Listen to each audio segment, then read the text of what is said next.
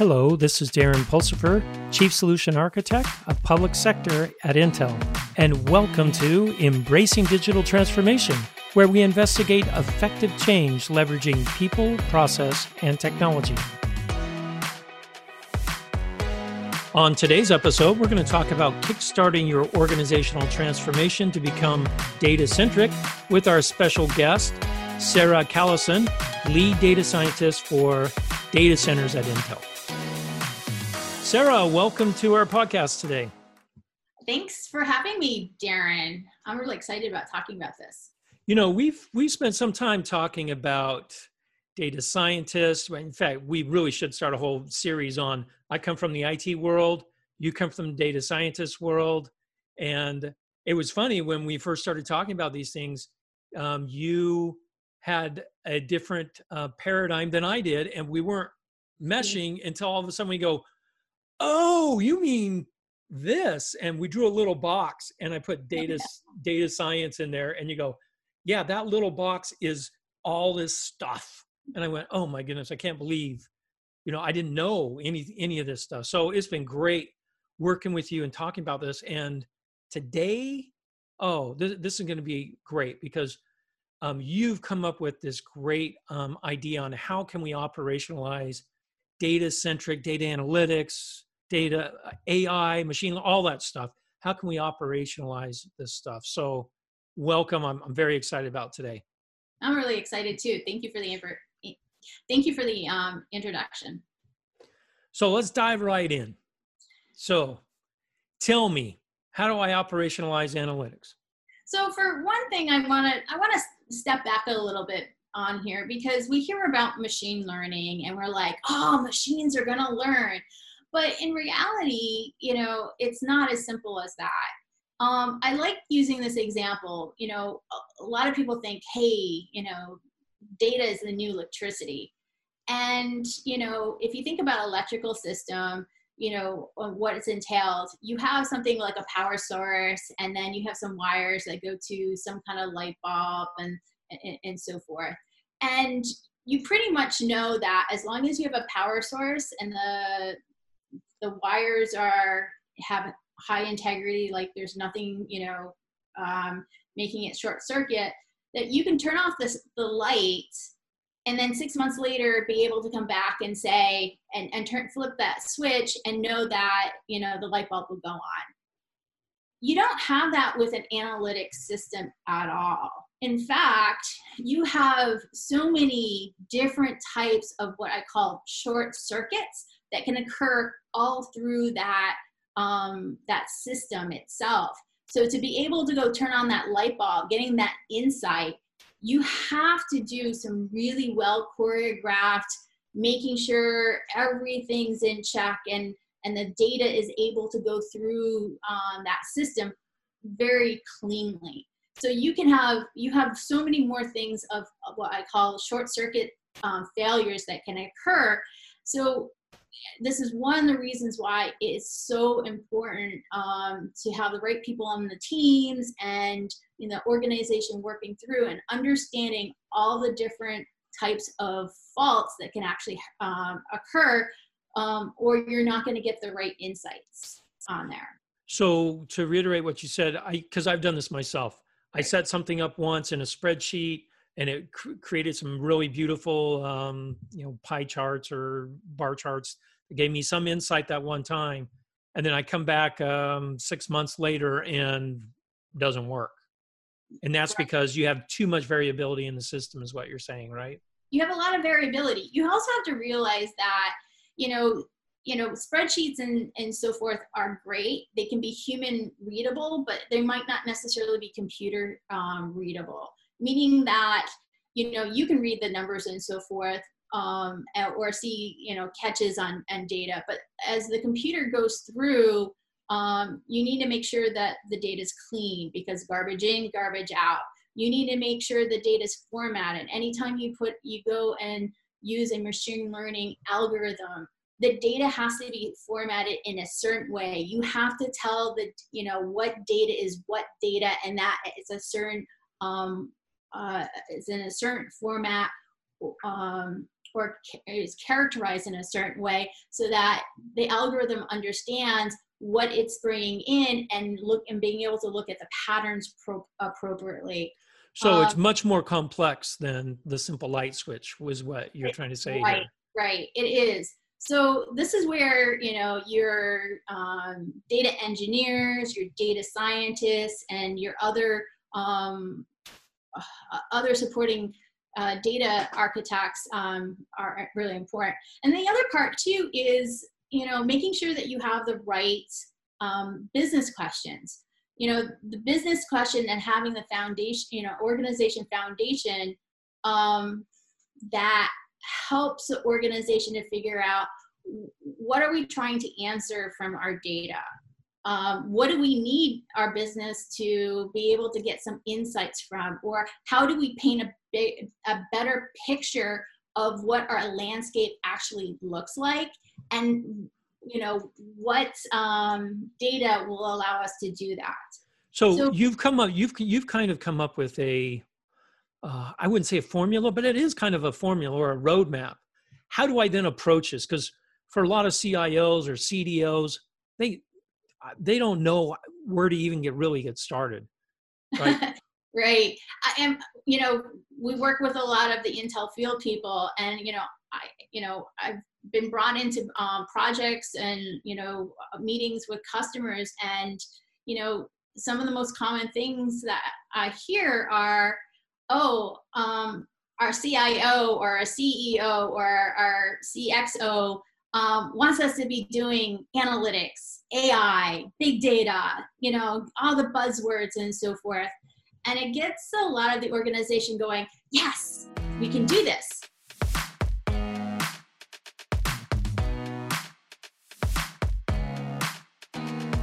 Really, what um, executives really need to do is take ownership of this is how it's going to help our business here's our business strategy. We want to have a better picture of what's happening um, with, um, you know, using data so that we can make sure that we're getting a bigger picture, a more complete picture of what's happening in that landscape. So the more that you can pick, create, find data sources that can paint that picture, the better off the organization is. They can be able to be able to pivot. And it, it and even if you don't have data, just knowing you don't have that data is enough to be able to say, okay, are there proxies and, and so forth. So the first part of it is, you know, we have to have analytics or AI. It's a great thing just to get people to say, we're going to make the change. But then you have to go and see what the business value is and start creating a strategy around that. What does success look like? What kind of landscape do we want to be able to picture so that we know how to work? So it's um, primarily if you're focusing on the organizational foundation on data first. We gotta we gotta do that first. Right. And okay. once you outline that, you know, what needs to be accomplished, um, then you have to start breaking it down into smaller parts and then start saying, okay, what data do we need to have um, that will help paint this? And going finding those data sources. Some of those data sources are going to be in, you know, data over here, over there, here. But you might also find out, I don't have any of that information. And then you have to go and figure out um, how to go collect that information, you know, if it's reliable.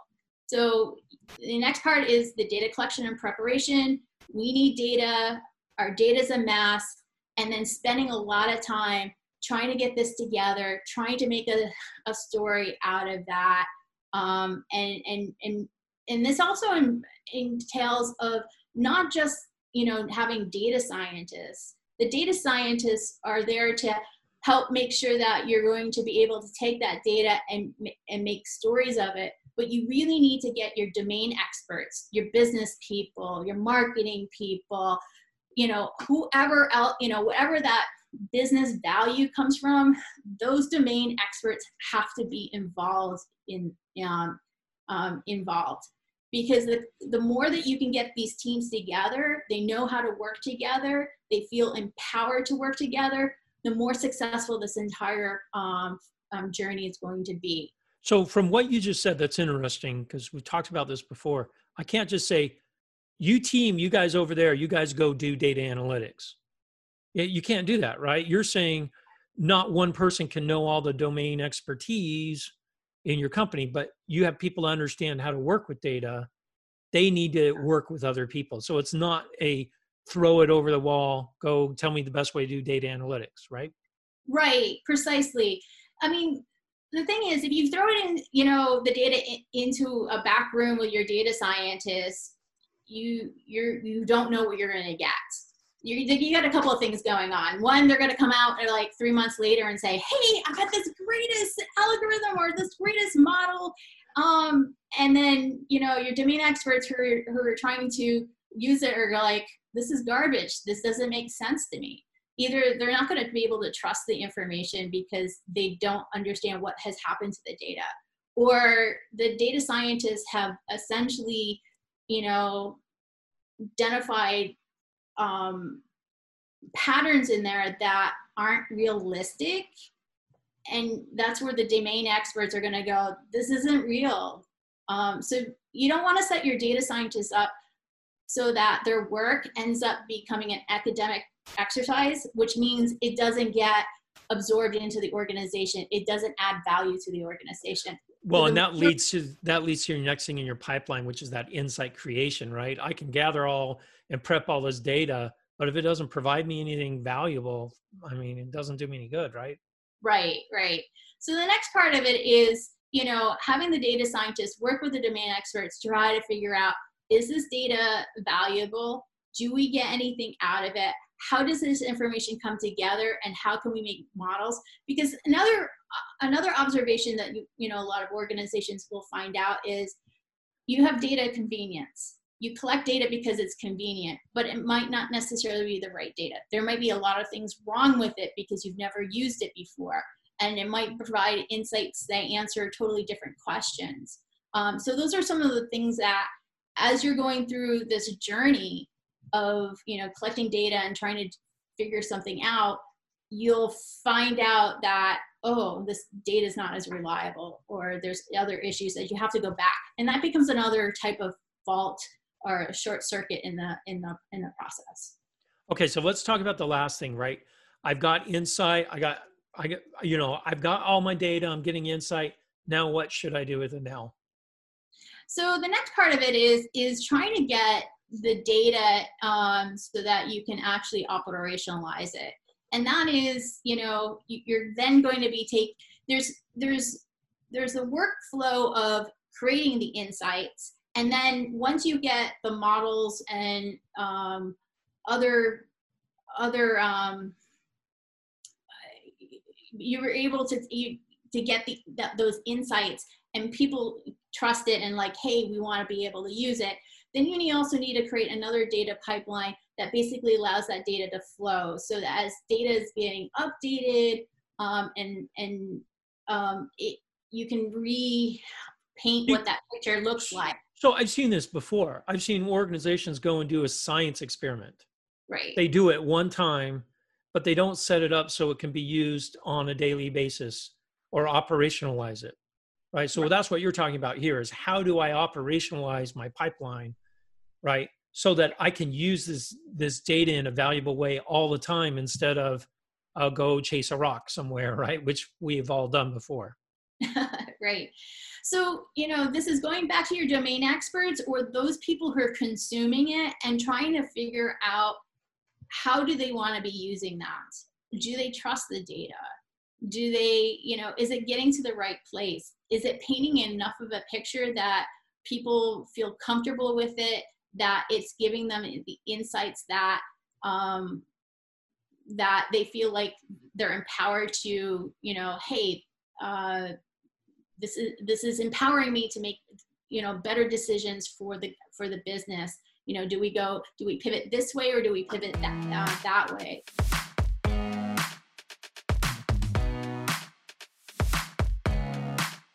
You've you've done this in other organizations before, right? Yes. So let's have an example. Let's go through this as if we're walking through this thing. So Okay, so one of the things that we're going to be talking about is like, let's just take a manufacturing example. Um, I have a big manufacturing um, background.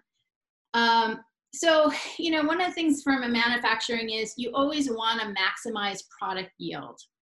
Okay, so you have to think about that. What does, okay, that's, you know, that's a business value. I mean, obviously, the more that you can put out um, and be able to sell with the least amount of, um, of waste is great. So you have to think about what how how can you break down the yields what are the causes of the yields you know the um, 80 20 rule and maybe one of them is broken and uh, disfigured products okay so you start thinking about well how can i go and figure out um, data sources that will tell me if i have broken or disfigured products? So this might be something with you know within the last few years where you have cameras everywhere you could take and do put a camera at the end of the of a assembly um, line and that basically uh, takes pictures of products and make sure that you know you can create a deep learning uh, model that basically can predict uh, can detect if you know a product is broken or disfigured in some way. Is there some kind of defect on that um, on that? So think it let's think about that you know you're going to have to go and you know take start taking pictures of both product that are good and bad um, and and and then have your data scientists um, train a model um, based on broken and defected. There's other issue, other quality issues that you might also want to be considering as well on there.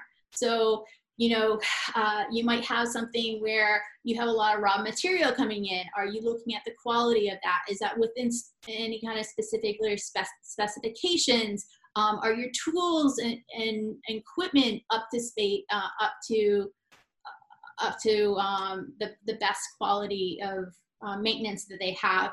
Uh, can you do some predictive maintenance around that, that you know that machine A, you know, tends to start wearing down after so many hours or so, or so, or if there's some kind of vibrations that are happening that can detect that this machine is going to need to have a maintenance so that you can essentially send a, ma a maintenance guy there.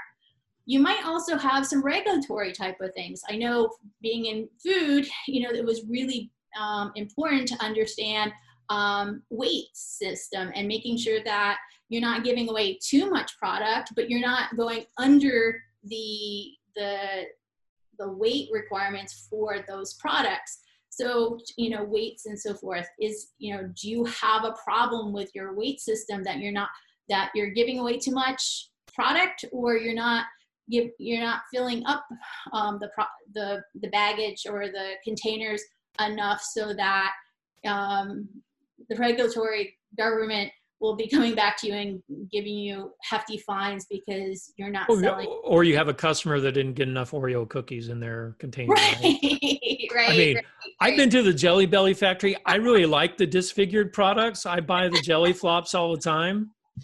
Um, so keep that going. You know, Jelly Belly factory. We like buying those because they're cheap. But I see, I see exactly. There's so many moving parts here yes. Uh, that you've got to be worried about. I, I can't even imagine in in manufacturing. And people, you know, we work at Intel. We manufacture chips, not the kinds you eat, though, right? Um, right. Um, I think it'd be a lot more fun to do something in the food industry because uh, you know it's food. Everyone likes food, right? Everybody likes food. Yeah. So, you know, just think about the gains that you have here. I mean, if you can do something in real time of, you know, being able to detect that all of a sudden you have a higher percentage of broken products or any kind of uh, quality issues or regulatory issues, if you can get that in real time, you you're doing a you're saving the company in so many different ways than just maximizing yield. You're minimizing human tasks. So having somebody at the end of the line, I worked for a automotive um, company at one point in, in, in manufacturing. And you know the amount of humans that they had at the end of the um, assembly line basically gave you an idea of how much quality there was. Obviously human inspection is really costly. If you can replace that with with um, you know with an algorithm that it could be able to catch things in much more than what a human can see and be able to um, reutilize the you know these humans to do other things like maybe fixing things that might go down um, and so forth. So basically allowing humans be more humans and doing things that they're stronger on. The other thing too is you're minimizing waste you know as if you're if you're using more waste that means your yields are going are going down. You're spending more money um, on products that you don't need to because the more that you can put out to the consumer for them to buy and be delighted with because the other thing out of here is if they get more consistent product you're going to be maximizing um, customer experience um, and then the other thing too is you're also protecting the business you're protecting the business as for you know increasing revenue minimizing operating expenses and also any kind of other risks around regulatory issues as well so this is a win-win-win-win um, scenario. So the more that organizations know how to utilize their data, being able to look at, be able to break down their, their um, what they want to be able to gain based on a business strategy or or and the pains the, around um, their business and being able to you know streamline that with um, with data the more successful companies are going to be in the in the future. This has been great ta- talking about this. And just so everyone that's listening, this is our first podcast talking about the data centric organization. We already have four, five more planned. Uh, so pay attention. You'll see these coming out in our episodes. You can find out a lot of information on on um, embracing digital transformation on embracing.com. Also, Sarah, you've got a great website too where you're starting to talk specifically about data. Give yourself a plug here. Yes. So I'm just starting up a site called Achieve More with Data. So um, it's achievemorewithdata.com. Uh, so feel free to go and check out any of my blogs. Great. Hey, thanks a lot, Sarah. This has been very informative. I think it's uh, it's going to be a fun series. It will be. I look forward to it. Thank you very much for having me.